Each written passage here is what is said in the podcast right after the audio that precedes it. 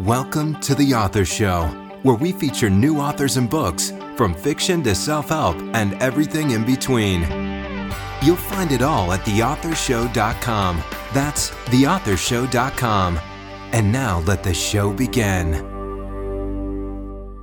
Hello and welcome back to the show. This is your host, Don McCauley. Today we're welcoming program author Sherry A. Burton, and she is the author of Discovery, book one of the Orphan Train saga. Before I bring in today's guest, a quick reminder the selected interviews are available at our website, as well as on major platforms like Amazon Music, Google Podcasts, Spotify, Pandora, and many more. Sherry, how are you? I'm good. How are you? Good. Well, tell us a little bit about yourself, please. I'm an author, obviously. I live in Michigan. I was born in Kentucky, and after 42 years of traveling around with my Navy husband, we decided to make our home in Michigan so we can be close to our children and our grandchildren. So tell us about your book. First, I'd like to take a moment to explain the history that surrounds the book. In the mid 1850s, there was over 30,000 children living on the streets of New York City. Children as young as four and five who had to lie, cheat, and steal just to survive. This is the time before the child labor laws or the government programs aimed at helping children. And so the children needed an advocate, and that advocate was a man by the name of Charles Loring Brace, who founded the Children's Aid Society. The family placement or outplacement program began in 1854 and was the brainchild of Reverend Brace, who thought to send children out to stable farms where he envisioned families with good morals and food in abundance. The orphan trains ran from 1854 to 1929, and during that 75 year period, it is estimated that over 250,000 children from New York and Boston rode the trains to find new homes. And that's over a quarter of a million people are children that most people have never heard of. And Discovery is the first book in my Orphan Train saga, and it is a dual timeline historical fiction in which Cindy discovers her mother's journals hidden in the attic and soon discovers that her grandmother, Mildred, was one of the children who rode the orphan trains to find a new home. Through the journals, Cindy and her mother, along with the readers, learn the history of the orphan trains and why so many children were living on the streets and the events that caused her grandmother to be so aloof. Now, who did you write your book for specifically? Who's your target audience here? When I first started writing this series, I thought I was writing for adults. Then, shortly after the book's release, I started getting emails from children as young as nine telling me how much they were enjoying the books. I mean, it really surprised me because, again, I thought I was writing for adults. So now, when anyone asks, I tell them that the series is for readers from 9 to 99. So, could you say there's any type of central message or perhaps underlying theme that you would say runs throughout your book? That history should not be forgotten. My books are well researched and full of history, and not only in regards to the orphan trains, but other bits of history as well. If you read about a train crash, or the Triangle Factory fire, or a man named Mr. Twitchell, the Purple Gang, they are all real people, are true historical events, which I hope leads my readers to want to know more. So, if you had to choose, what would you say is the single most important idea you're sharing in your book that's really going to add value to the reader's life? The Orphan Train Saga is my heart series. And I travel the country doing signings and giving lectures on the orphan trains. I find most people have never heard of the orphan trains. And my goal with the saga is to make sure the children who rode the trains are not forgotten. So, if you could compare your book with any book out there we might already be familiar with, which book would it be and why? There is a book called The Orphan Train, and obviously it is the same subject matter. This book was traditionally published and has the backing of one of the big six publishers, which is probably why most readers might be more familiar with it than with my series. Again, my series is well researched. It's endorsed by the National Orphan Train Complex, and it really, really will tell a lot about the history behind the orphan trains. So, why were these kids on the streets back then? Uh, a lot of the children were product of families who could not afford to feed or to keep them. Back then, there was no form of birth control. So a lot of the families had, you know, 12, 13 kids. And a lot of times, if the family could not afford to feed a child, when a baby was born, they would push the older child out of the home so that they can continue taking care of the infant, or the opposite was true. They would keep the older child because at least the older child had the opportunity to work and earn a wage, and then they would give up the younger child to an orphanage or leave them on the church steps. The Civil War had a big part of it because the husbands would get killed, and then again, the women could not afford to keep their children. Some of these children were runaways, some of them were half orphans, meaning that they had a family that couldn't take care of them. So there was just so many reasons that the children were on the streets. What can you tell us about some of the characters in the book? Let's see. Malta, they changed her name to Mildred. So, but she is the first one in Discovery. So each one of the books in the saga will tell one of the children's stories.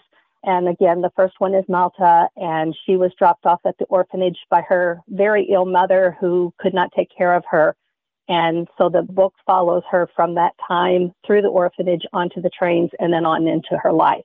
The other book, the second book is Tobias. He's just a little boy that gets on the streets and learns to pickpocket in order to make his way through life. He ends up getting involved with the Purple Gang, who is so notorious that even Al Capone was scared of him. So there's different children that are in the different books. Have you decided how many books you're going to do on this subject?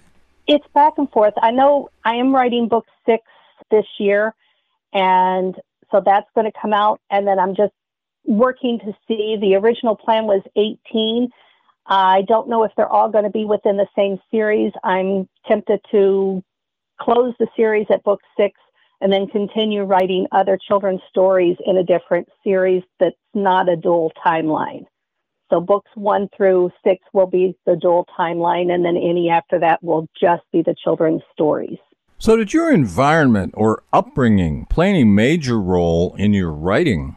My first thought is always to say no, as writing was never offered as a career choice.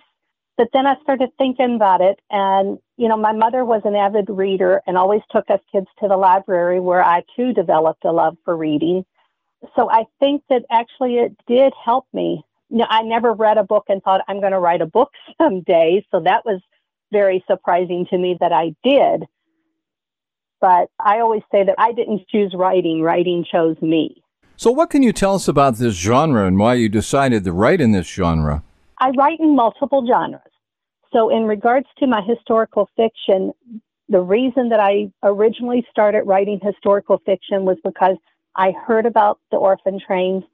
I realized that a lot of people have never heard of them because I go to talk to somebody about it and they're like, why haven't I ever heard of it? Why haven't I been taught this in school?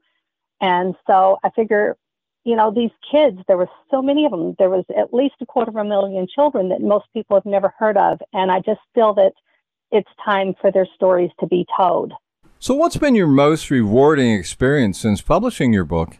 actually, I've had quite a few rewarding experiences with this series when I go to signings or I do give lectures.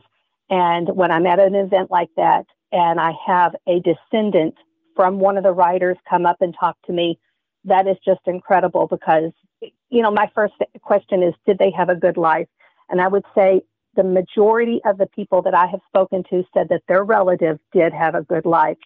But as for the very most rewarding, that came last June when the National Orphan Train Complex out of Concordia, Kansas awarded me the prestigious Charles Loring Brace Award for the historical accuracy within my books.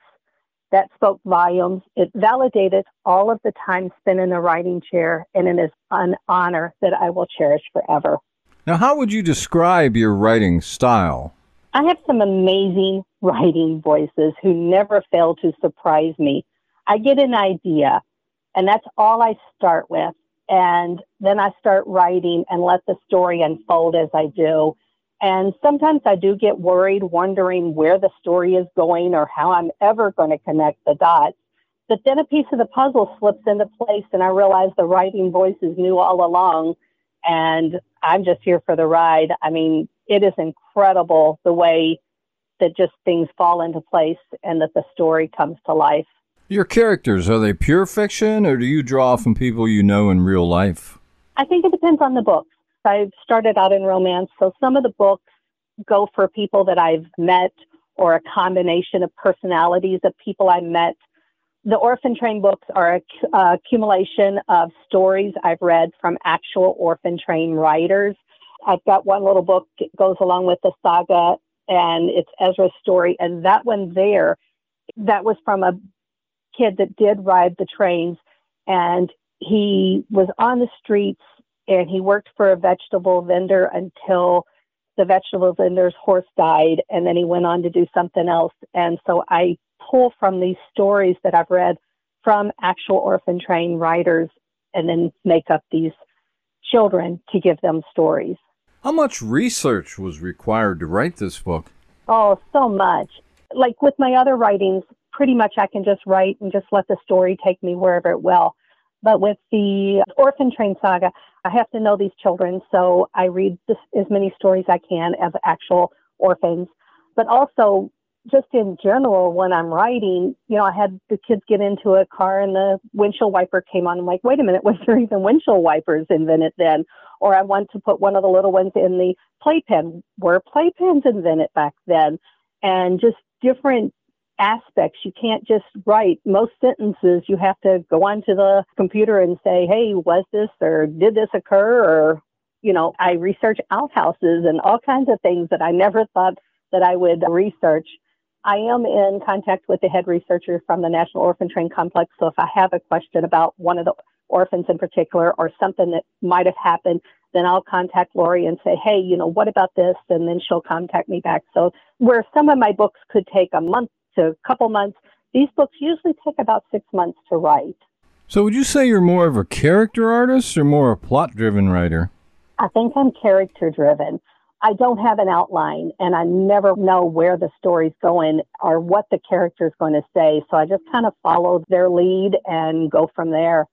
You know, some of them make me laugh, some of them make me cry. It's just who is the character and what are they going to be doing next. So, other than selling your book, of course, is there anything else you hope to accomplish with it? I want to educate the readers and honor the memories of the children who rode the trains.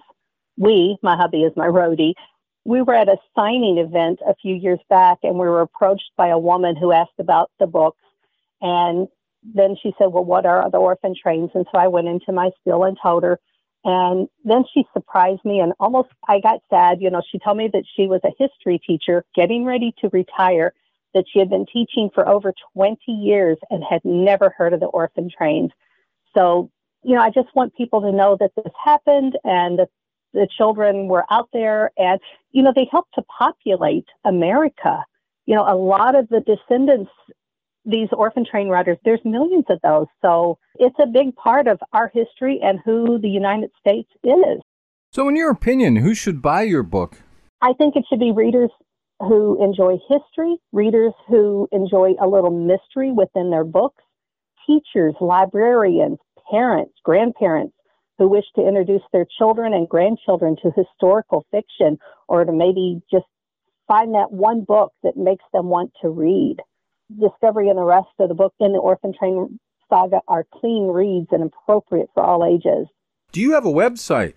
I do. It's Sherry with a Y, SherryABurton.com. Well, this has been just great. Our guest today has been Sherry A. Burton, and she is the author of Discovery, Book One of the Orphan Train Saga. Sherry, thanks very much for being with us today. Thank you for having me. I've really enjoyed it. This is Don McCauley wrapping up another edition of the Author Show. Go out there, buy the book today, and please share this interview with your friends so that they too have the opportunity to discover our guests and their work. The Author Show can be accessed at any time at theauthorshow.com. And whether you're an author who would like to be featured or a reader in search of new books to read, The Author Show is a great place to start. Check us daily as we continue to introduce wonderful authors of very interesting books on The Author Show.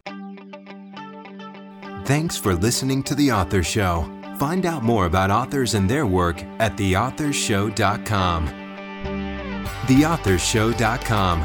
Tune in next time to another great author on The Author Show.